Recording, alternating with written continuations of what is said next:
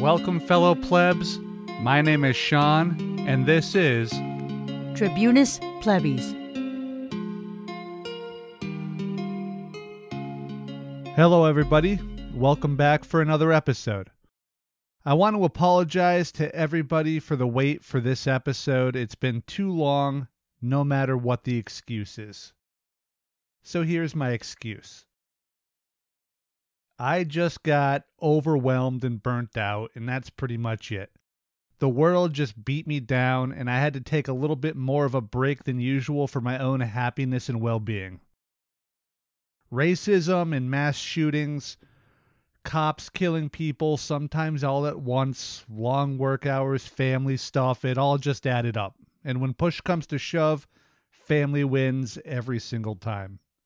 But we're good now. We're back and the schedule will definitely tighten up here, but I just wanted to give a little explanation and that apology for the long wait.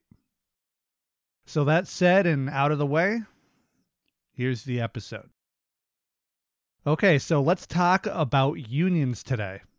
And for this discussion, I want to talk a little bit about what happened with the Amazon warehouse union vote in Bessemer, Alabama.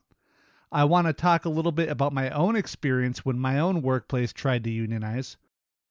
But I mostly want to talk about the PRO Act legislation that is currently awaiting a vote in the Senate. And what I'm going to do is kind of blend all of that together rather than break it into three distinct sections. So, wish me luck. Hell, wish you luck, I guess. Okay, so the union organizers lost the Amazon vote and Amazon remains union free. This was kind of crushing, to be honest, and at least to me, a mild surprise. Not necessarily that they lost, but by how badly they lost. I really thought that they had a better shot than they did. I guess that's obvious at this point, but I was hopeful. So sue me, okay? And the vote wasn't even really all that close we could probably call it a blowout if we're being honest with ourselves. So, what happened? Well, a lot of stuff happened, but I'm only going to talk about the things that are at least semi verifiable, including some things I talked about in episode 24, in fact. And by the way, if you perhaps didn't know about this union vote or what it means, please go back and listen to episode 24 at some point where I went into some detail about it. So, back to the topic here. What this will all come down to is one thing power. Oh, and also the money which provides that power. As a group of employees begins the process of unionizing, they have no power. As a corporation, and especially one as big and as wealthy as Amazon, begins the process of blocking a union, they have immense amounts of power. Amazon even went so far as to force the county that contains the Bessemer warehouse to change the timing on a stoplight at an intersection near their facility to prevent organizers from talking to its employees. That is the level of power we are talking about. Workers did not have the power to alter the safe flow of traffic on county roads. Hell, Amazon workers couldn't even defecate at work without staring at propaganda posters. That's how little power that they actually had. Amazon had the power to hold mandatory captive audience meetings where they could spew propaganda for an hour straight with no pushback or counterpoints from union representatives. In fact, if an Amazon employee said something or questioned anything, an Amazon manager would call that employee to the front of the room, photograph that employee's ID badge in front of everybody, and then dismiss them from the room. The message was clear. If you speak up, you will be removed from the room. Your identification will be recorded, and, less explicitly, your job will be on the line. That was the threat. Some meetings even had strict no talking rules for the employees who were forced to sit through them. There is no freedom to talk in between those walls, not even in the lowercase, broad, general sense of the term. And let's not forget that employers can, generally, fire anyone for any reason at any time. The workers had no protection from any of this. Amazon, and really any employer, they can legally rid themselves of you at a whim. This is how much power Amazon had during this organizing effort. When my workplace tried to unionize, I saw the power of corporations up front and personal at one of these mandatory captive meetings. About 20 of us, about a third of the workforce, yes, this is a much smaller place than the massive Amazon warehouse with over 5,000 employees, we piled into the conference room. In the front was some dork from corporate with a projector and a movie screen. In the back of the room were local and regional bosses, some of whom I had never seen before. We were forced to sit there for 20 or so minutes and listen to this guy with the projector basically lie to us. And when the lies got so bad and I spoke up, I saw the regional VP lean over and ask who I was, and then he wrote something down, which I am pretty sure was my name.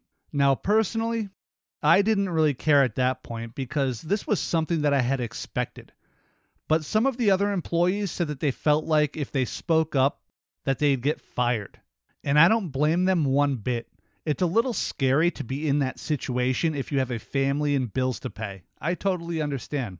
And I don't want to spend too much time on my personal experience here because it's not entirely relevant. Plus, it might make a good episode all on its own. But I did want to mention the anxiety that this sort of captured audience meeting instilled in my fellow employees. It was a few days later when someone who was in a position to know told me that they were taking names of those who seemed to be in favor of a union so that the next round of meetings they could segregate us and put all of those people in one meeting so that we wouldn't poison anyone's minds amongst the, the you know the fence sitters and the definite no votes.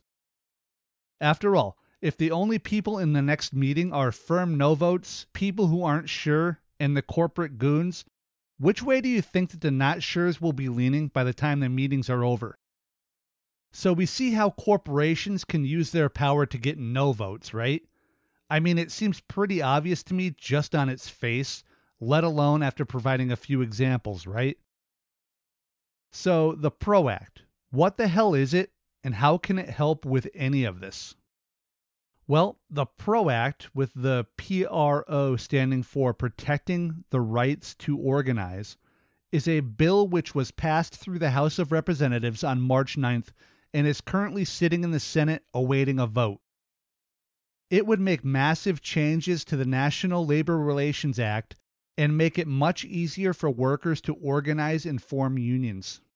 This bill, if passed, would be the single biggest boon to collective bargaining since the National Labor Relations Act was originally passed in 1935, and it would represent a massive step forward for the working and middle class of this country.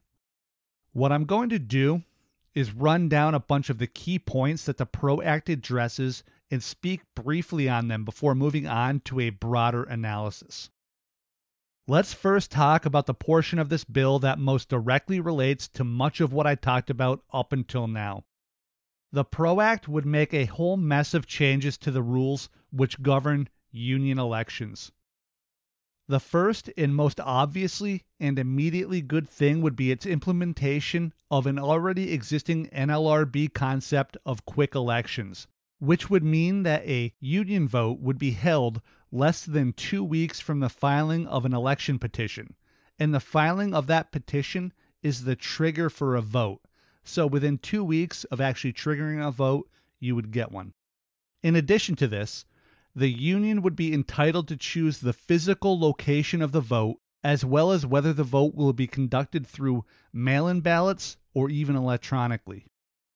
Even more important, employers like Amazon would no longer be considered a party in the election process, what this would mean is that a company like Amazon could no longer force employees to attend propaganda meetings to force anti union bullshit at them with no argument from either employees or the union itself. This would address things like Amazon convincing the post office to install a drop box on site at the warehouse once the election was allowed to be conducted by mail in ballots, which was a further method to intimidate voting workers. This one thing by itself is a clawback of the massive power imbalance I was talking about before. The next thing I want to bring up here is the joint employer issue.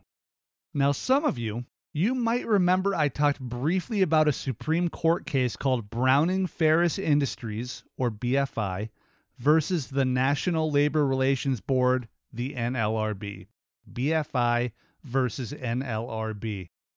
In that initial case, BFI used subcontractors to fill roles at BFI. The employees tried to organize and were prevented and sued. And I'm blasting through this quickly and leaving a lot out, but that's the basic of it. The NLRB decided that BFI infringed on the rights of their workers, and BFI challenged the ruling, and it went to the Supreme Court. The court ruled in favor of the employees in this case and said that the workers were so called jointly employed and could bargain for their rights. I went a little deeper on this case and another one back in episode 11 if you want a little bit more context. But here's the thing when Trump stuffed a bunch of Republicans on the NLRB, they decided to review the case and, shocking nobody, they ruled in the big corporation's favor and destroyed the entire joint employer thing along the way and hurt workers, specifically subcontractors. So basically, the Supreme Court broadened the definition of joint employer when more than one company is controlling an employee, like with subcontractors. Then the NLRB, defying their stated purpose of protecting workers, shrunk that definition to make it basically useless. The PRO Act expands this definition once again. And this is actually a really, really important part as more and more workers find themselves relegated to temporary or subcontracted employees, and it is an important step in helping us organize for our rights. Okay, these next two parts of the PRO Act are being a little overlooked in my opinion, but are important to talk about here. The first is that it removes the right of an employer to replace striking employees with the scabs that they hire during a strike, and it would prevent preemptive lockouts by companies. This one rule overturns decades old precedent from the Supreme Court that allows an employer to not fire scabs it hired during a strike and therefore causes a striking employee to be jobless if they come back and find their job taken, an action that would be illegal otherwise. This can't be overlooked. Any striker should be guaranteed the same position that they held when the strike commenced, regardless of if a scab was hired in the interim.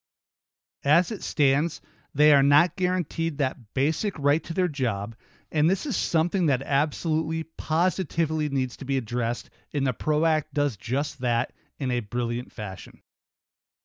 Now, this next one, it hits somewhat close to home. It basically says that an arbitration panel will decide on terms of an initial contract between union and employer. If those parties fail to hammer out a contract on their own in the first 120 days after union ratification. Now, this hits home because another location in my company that voted to unionize has been supposedly negotiating for over four years for that first contract. At every instance, the company is stalling, stonewalling, and hiding in an attempt to starve out its own employees rather than give them a contract. This is, in fact, a very common tactic. Do everything possible to not agree to a contract and wait until support for the union wanes. Or you hire enough new employees to dilute the ranks and they decertify, which happened at a different location of my company just recently. There is no end to what these companies can and will do with the power imbalance that they hold over us.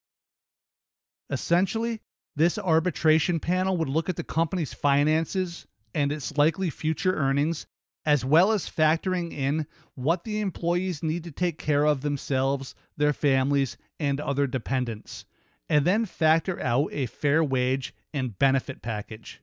This initial arbitrated contract would run for two full years and be entirely binding.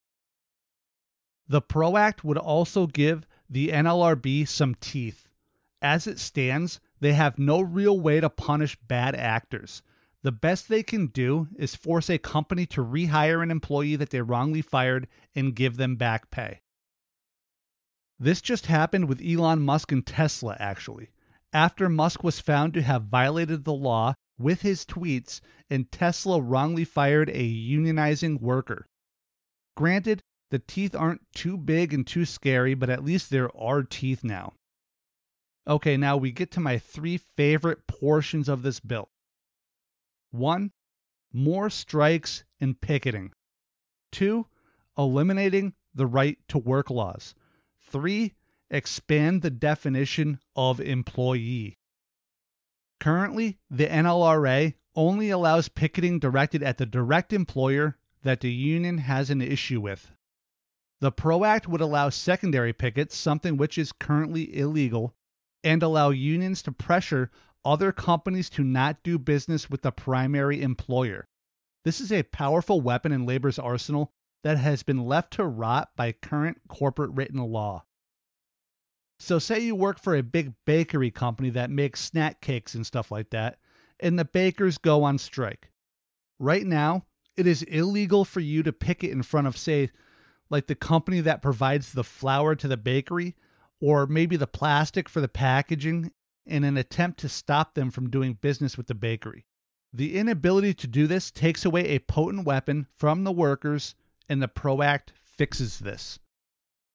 The PRO Act also explicitly allows and supports strikes, which is pretty wild. We need more strikes and more picketing in this country. We've lost something as we've lost our ability to attack our overlords in this manner. Now, how about right to work, my friends? How about destroying right to work? Basically, right to work laws allow employees to take union benefits without paying for them. Essentially, the 27 states with right to work legislation legalized theft in the workplace. These so called right to work laws were crafted to destroy unions by starving them of funds, and they are working. There is no more important goal that we should have as workers than to overturn or simply debase these unjust laws. All employees covered by a union contract should be required to pay dues, period. End of the story, no arguments allowed. Okay, so now for what is probably the single biggest aspect of this bill the expansion of the definition of the term employee. First, I'll lay it out in somewhat more technical terms. The National Labor Relations Act is relevant for regular employees as opposed to supervisors or supposedly independent contractors. Currently, the definition for supervisors is extremely broad. If an employer gives a regular employee the ability to do something as simple as assign work during a shift, they can be classified as a supervisor.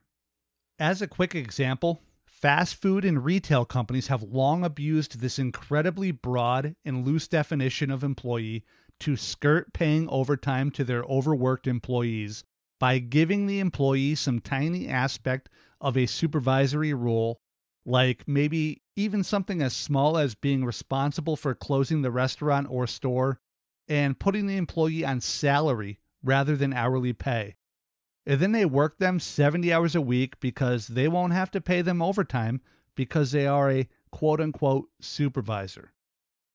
The PRO Act eliminates such shenanigans and it requires anyone who is a supervisor to perform supervisory duties for the majority of their shifts day in and day out.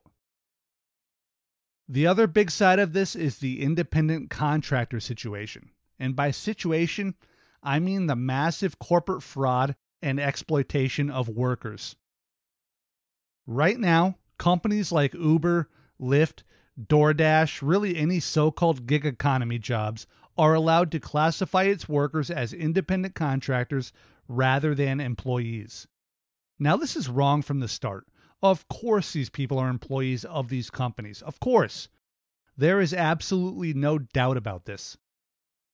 And this epidemic of misclassification extends deep into other fields that experience massive amounts of job precarity, as well as safety and health issues. Fields like construction, as an example, where so many workers on job sites are classified as independent contractors to skirt the cost associated with employees, just like Uber and DoorDash do.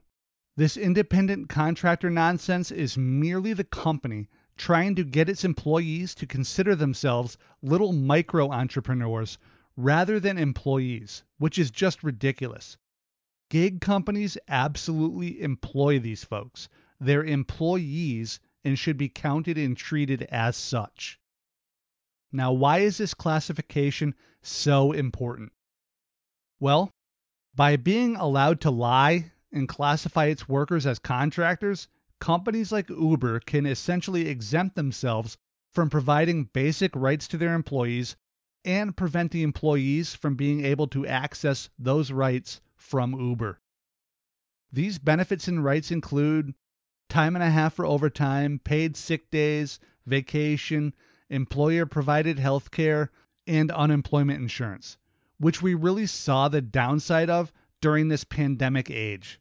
And lastly, and biggest for this particular episode, bargaining rights. Right now, gig workers aren't considered employees, and this makes it incredibly difficult and sometimes impossible to organize as a union and collectively bargain a fair and appropriate contract with the corporations which employ them under brutal conditions.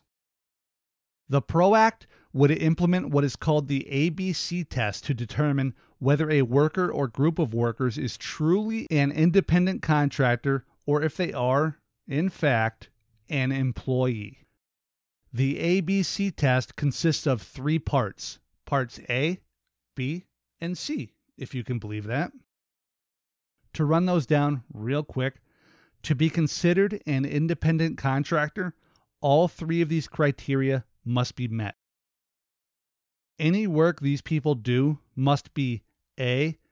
done without the direction and control of the employer, B. be performed outside of the usual course of the employer's business, and C. be done by someone who has their own independent business or trade doing that kind of work. This test would almost certainly include, as employees, all gig workers and many more supposedly independent contractors and allow them to access the basic workers' rights guaranteed to employees in this country and allow them to organize and collectively bargain as unions. So I think it's pretty important here to note something else as well. When I'm saying the PRO Act makes independent contractors employees, I mean that as a class of workers, not necessarily how some of us tend to think about employees. What I mean by this is that their job description would be roughly the same as it is now. So let's take Uber as an example once again. They'd basically be run how they are now, but the employees would have access to unemployment, as an example, something which they are denied right now. And this example really strikes at the heart of why these companies fight so hard to not call their workers employees.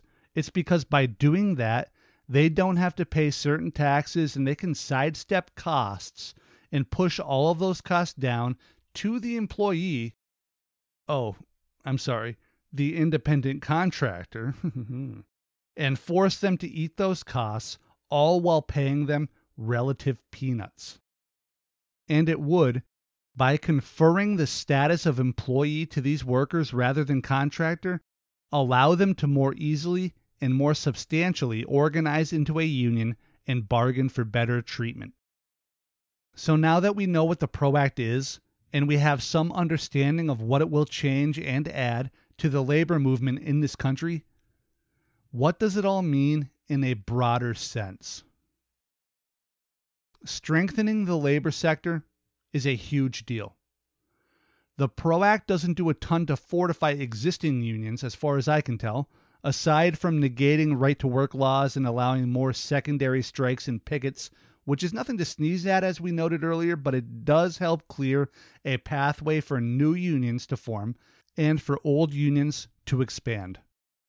This fortification would come after eight decades of concerted and largely successful efforts to push back the widespread unionization that happened even before, but especially during the New Deal era from the 30s to the 70s. The first heavy blow to land against organized labor was in the form of the Taft Hartley Act of 1947, just 12 years after the landmark Wagner Act, which established the NLRB.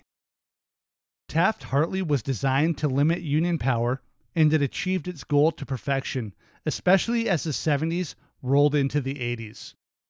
Taft Hartley and the weakening of organized labor led to the stagnation of wages as well as reducing the retirement potential for millions of American workers. It also contributed to the neoliberalization of American politics, economics, and culture. In 1980, when Reagan got control of the NLRB board, nearly 25% of American workers were in a union. By 1990, it was down to about 18%. Currently, it sits at about 10%. Along the way, wages have not grown. In fact, they've remained relatively flat and stagnant all along the way, and wealth inequality has skyrocketed. Unions raise wages. Unions provide safer work environments. And unions protect jobs and livelihoods.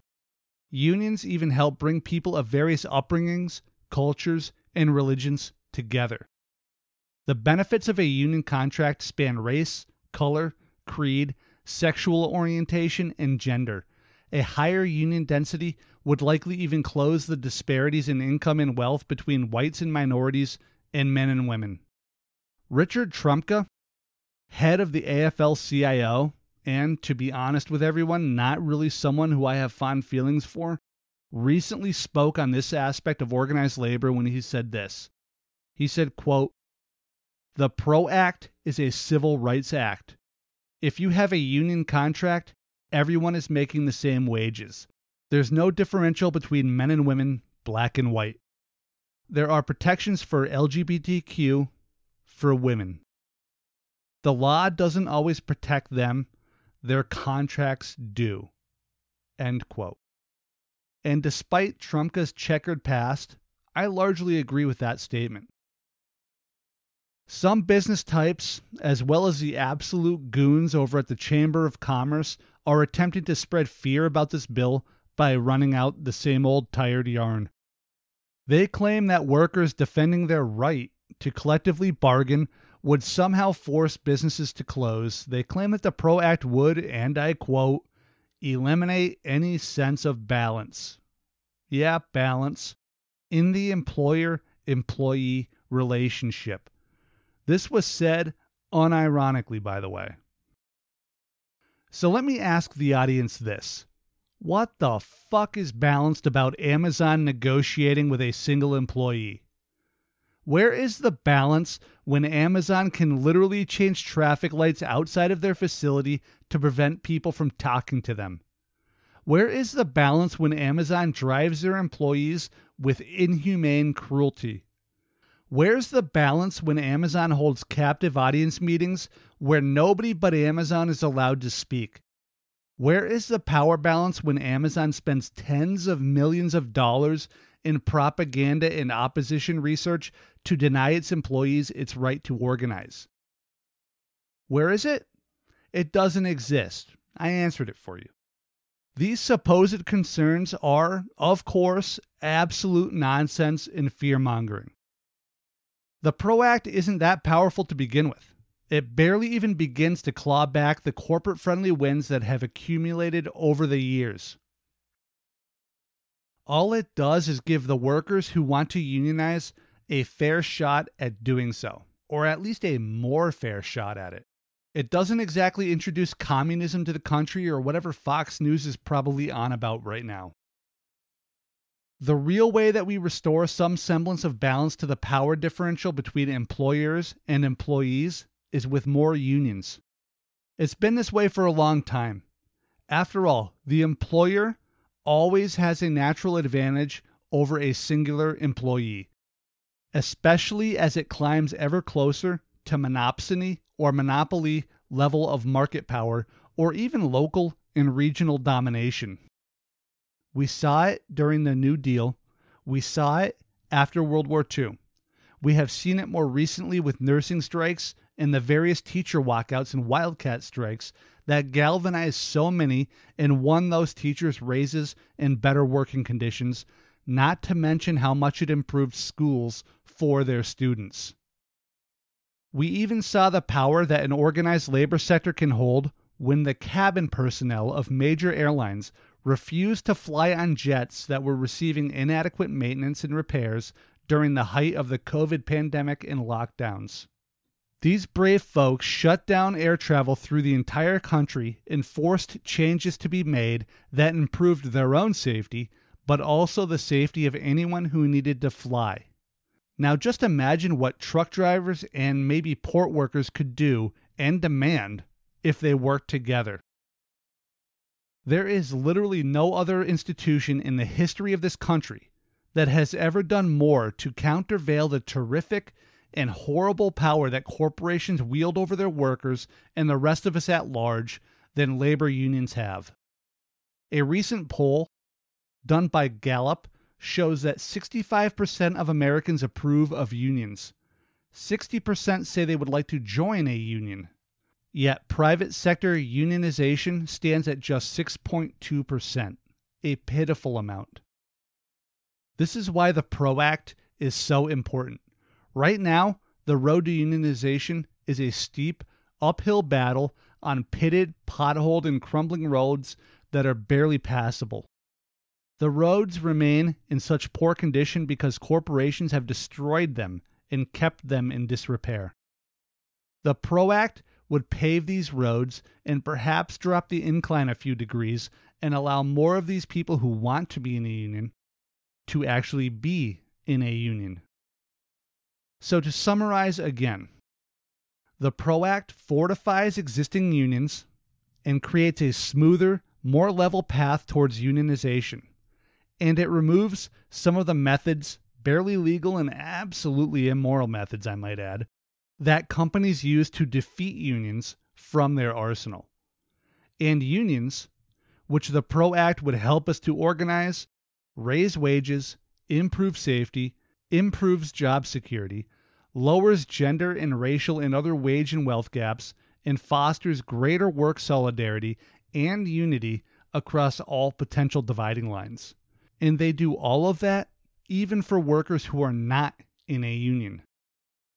One talking point that Amazon used in their anti union propaganda was that they already pay just slightly over the proposed $15 minimum wage.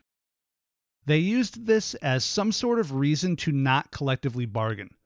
But what this talking point left out was that unionized warehouses in the same region as the Bessemer plant, they all make more money and have better benefits than Amazon has. Oh, and here's another factoid about minimum wage. Denmark pays their McDonald's employees $20 per hour, and Denmark has no minimum wage law. And before everyone starts arguing their nonsense about costs, a Big Mac costs just 80 cents more than it does here in the States. How does it do this with no minimum wage law? Well, I'm glad you asked. It's because they have massive union density. That's how.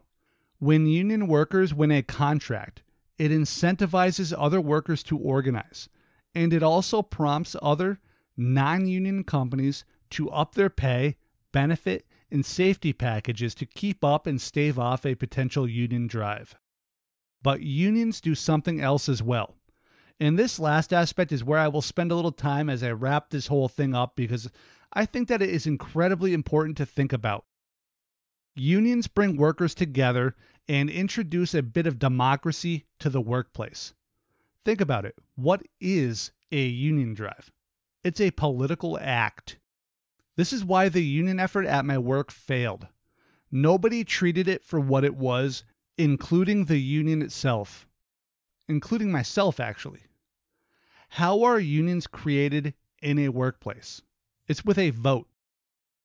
It takes time, effort, and diligence to win an election. Unionizing is absolutely a political act. Being in a union is political. It's solidarity in voting for class interest. Unions are left politics writ small, or writ large, maybe, maybe writ medium. I don't know. Depends how I think about it, I guess, but it does all of that I was just talking about. I'm pretty sure of that. The United States has lost something over the years that other countries simply have not the protest and strike. We've forgotten about direct action in this country just as we've forgotten about organizing labor. In a previous episode, I talked about what politics is and is not. A bunch of dorks on the floor of the Senate bending to arcane rules in mock formality? That's not politics. Airline flight attendants refusing to fly on potentially compromised airplanes? That is politics. Putting on a performance on an election season debate stage on ABC? Not politics. Throwing ball bearings into million dollar machines because your health insurance got cut? Yup, politics. Voting? Not politics. Picket lines? Politics. Politics is direct action. Union members are more likely to be politically engaged, more likely to vote, more likely to volunteer in their community, more likely to engage in protests and honor strike lines, and are more politically informed than unorganized workers. They also tend to be more in favor of communal solutions rather than the individualistic bullshit that is tearing this country apart at the seams. The presence of unions and good labor law creates the necessary solidarity and, even more importantly, the confidence that as an employee, a person can openly talk about these things with their coworkers. These good labor laws create a foundational level of how well workers should be treated within companies and within the broader economic system. Once this is established, more people will see the gains in security that unionized workers have and feel more free to pursue their own organizing efforts. I've heard people talk about how we need to change the political leadership landscape to get a labor movement started. And I've heard a lot of people say the opposite that we need to unionize before we can do anything politically. I kind of believe that these are both half truths, and that the reality is that these two movements the broader electoral and political movements and and the on the ground labor organizing feed each other and off of each other's energy. A little political organizational ecosystem, I guess, some self sufficient, self fulfilling feedback loop. What we are really talking about at the core here is democracy. Democracy in the country, sure, but really democracy at our places of employment.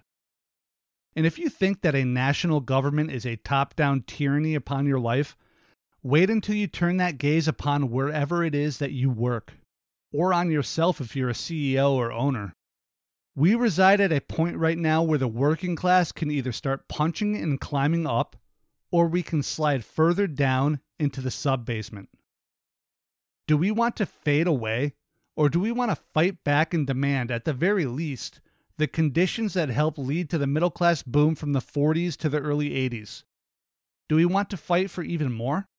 For even better circumstances, better outcomes, and more equity? Or do we want more of the same conditions that have left two entire generations worse off than their parents? And this is in a country where no generation has ever failed to, on average, be better off than their parents. Now we have two generations who are on that terrible track to be less well off. Unions are good for democracy at all levels, from work right on up to the federal government. But democracy at work, democracy where we spend at least half of our waking lives, it also secures for us a better life both inside and outside of work. It does it inside of work with better safety, a better environment, more employee engagement, and security of our jobs. It does it outside of work with better pay, better benefits, and more time to spend where it really matters at home with our friends, and most importantly, our families. But this level of democracy, this unionization, this this what? This the solidarity. It also helps hold up such fundamental issues like free speech and our ability to associate with whoever we want. Imagine the sorts of people who want to remove democracy from your workplace. Imagine the types of people who are trying to convince us to not join together, to not stand in solidarity, and to kowtow to the bosses. They're the same people pushing toxic positivity, self help, neo spirituality bullshit, and selfish individualistic action as an alternative. A group of actions which will never, ever lead to change. To make real change, we need to talk to each other. We need to engage with each other. We need to hold each other up. We need to become an actual working class that exists outside of headings on economic charts. There is no real working class without solidarity, and unions are solidarity. And that's the episode, guys. Thank you once again for listening. I always appreciate it. And again, I apologize for the wait, but we're back and we're going to be going, uh, we're going to be moving forward, putting episodes out. And if you enjoy the podcast, the single best thing that you can do to help me out is to click the little iTunes link below and leave a rating or a review. It's the most powerful way to help a podcast grow. And hey, if you like any of these episodes, please don't hesitate to share them. Share them wherever you want. Help bring in new listeners. All right, guys, that's it. Thank you. Love you all.